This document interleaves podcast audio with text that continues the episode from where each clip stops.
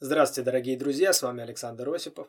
И я Артем Морозов. И мы продолжаем разбирать тему серьезности в комиксах. Комиксы это социальное зеркало или какая-то дешевая мазня. И сегодня вторая часть, посвященная истории, но потом мы сделаем подборку из топовых комиксов на серьезные темы и впоследствии доберемся до фильмов и скрытого смысла в них. Это все потом, ну а мы начинаем.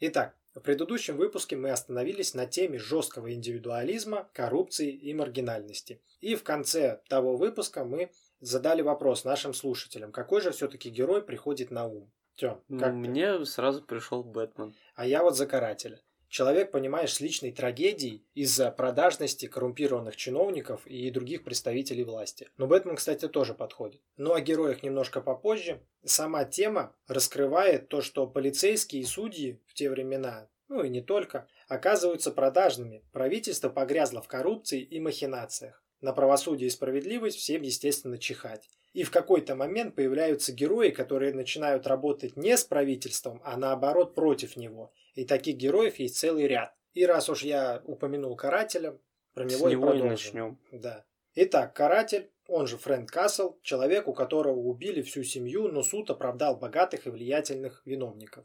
Поэтому он берет в руки оружие и начинает бороться с преступниками их же методами. Ну а что еще остается делать? И порой его методы, хотя и очень жесткие, что и говорить, каждый человек, желающий, может сам влезть в его шкуру. Я недавно предался ностальгии и заново прошел игру «Каратель», где ты там различными способами с помощью сверл, пистолетов и других там подручных методов можешь убивать и пытать всяких негодяев. Игра очень прикольная, разнообразная, но крайне жестокая, как и его методы. Но направлены они как только и на в целом всякого рода... его мир тоже.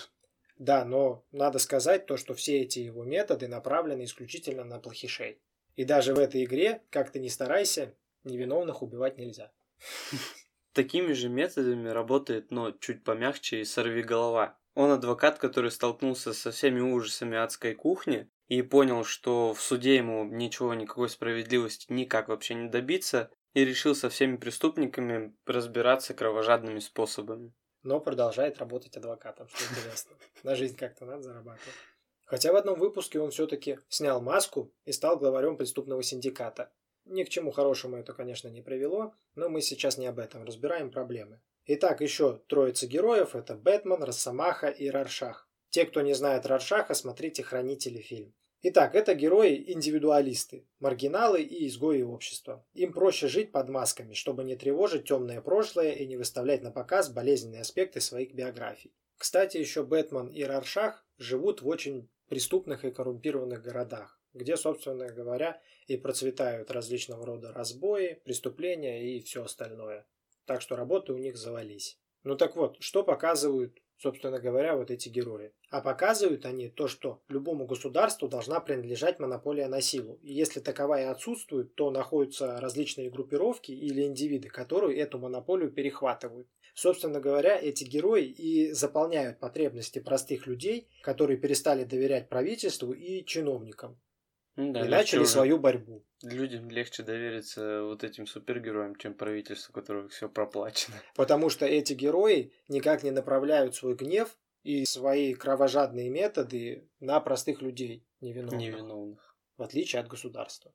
Хочу еще тоже сказать то, что все-таки такие герои это прерогатива Марвел больше, чем DC, потому что они долго очень дышали идеалами. Ну, например, смотри, Супермен это последний выживший с планеты, а Бэтмен нереально богат. Про Железного Человека пока не говорим. Э, там что, Чудо-женщина принцесса, а Аквамен морской царь. Они хотели где-то найти идеалы, я так понимаю. То есть, чтобы человек смотрел на страницы комиксов и видел идеалы. Есть еще ряд героев, и их достаточно много, которые в той или иной степени олицетворяют вот эти проблемы. Но я думаю, мы уже показали, что надо. Мне кажется, и можем перейти уже к другой теме. Да. А перейдем мы к лихим и тяжелым 90-м, где общественный диссонанс и терроризм. И в то же время спрос на супергероев тогда упал. Капитально упал, и компаниям было очень тяжело привлечь читателей. Они даже убили Бэтмена, переосмыслили там много судьб героев, но ничего не получалось. И все это вплоть до 2000 года, где главным событием в мире комиксов стала Марвеловская гражданская война.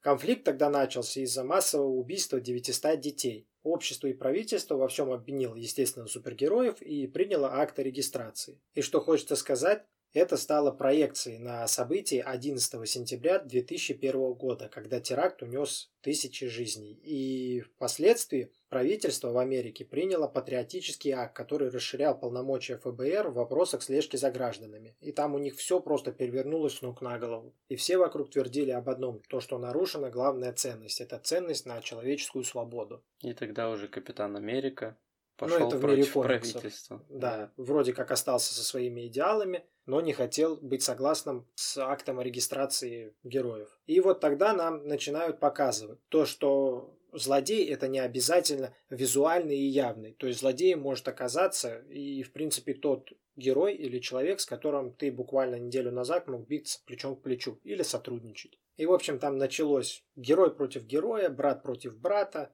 классическая гражданская война. То есть герои могли стать злодеями и наоборот, как вот, например, взять команду громоверсов, где в качестве героев выступали переобученные злодеи. Потом через несколько лет была еще одна гражданская война в мире Марвел. Она не была так широко известна, но Капитан Америка помер в обоих. Что хочется сказать? Потому что против правительства не попрешь. Как ты не думаешь, что это какой-то тонкий намек? Ладно, в завершении этой темы хочется сказать то, что комиксы очень тонко отразили настроение людей, которые страдали от внутреннего диссонанса.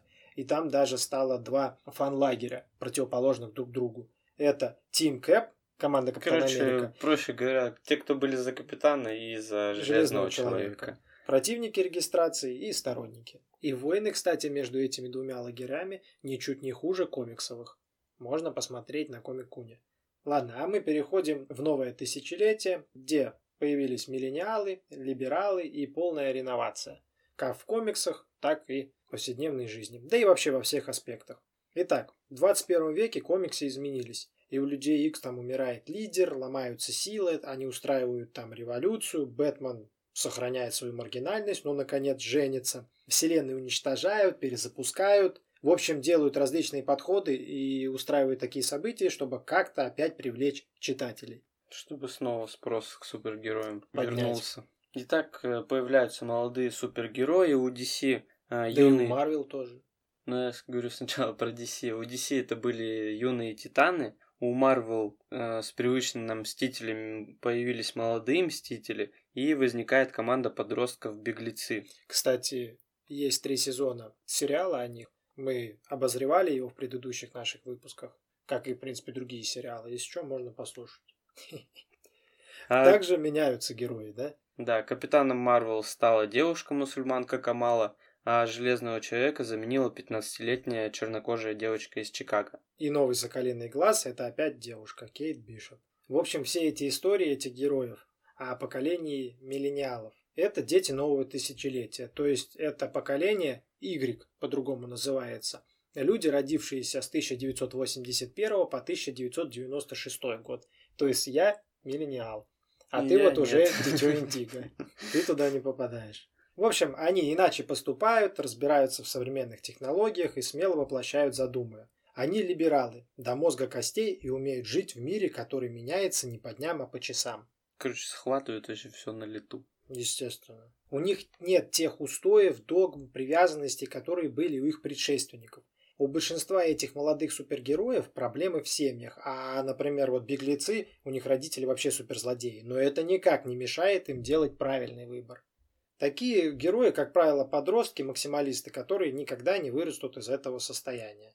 Ну и что же? Я считаю, то, что нет ничего неожиданного или там удивительного в том, что комиксы отражают проблемы социума. Это свойственно Это, любому принципе, да, искусству. везде. Все-таки комиксы это искусство. Я полагаю, вот эти аспекты в той или иной мере доказывают. Будь то живопись, балет, литература. Просто комиксы делают это как бы уникально, то есть по-своему. И мир супергероев не так далек от нас, Это та же Земля в большинстве своем и то же время, где мы живем, просто там с гиперболами, метафорами и летающими людьми. Комиксы отвечают на запросы общества, как бы позволяют иначе взглянуть на пороки, проблемы человечества и исправить их, пока еще есть время. И закончить сегодняшний выпуск можно прикольной фразой из одного сериала. Кстати, напишите в комментариях, если знаете, из какого это сериала.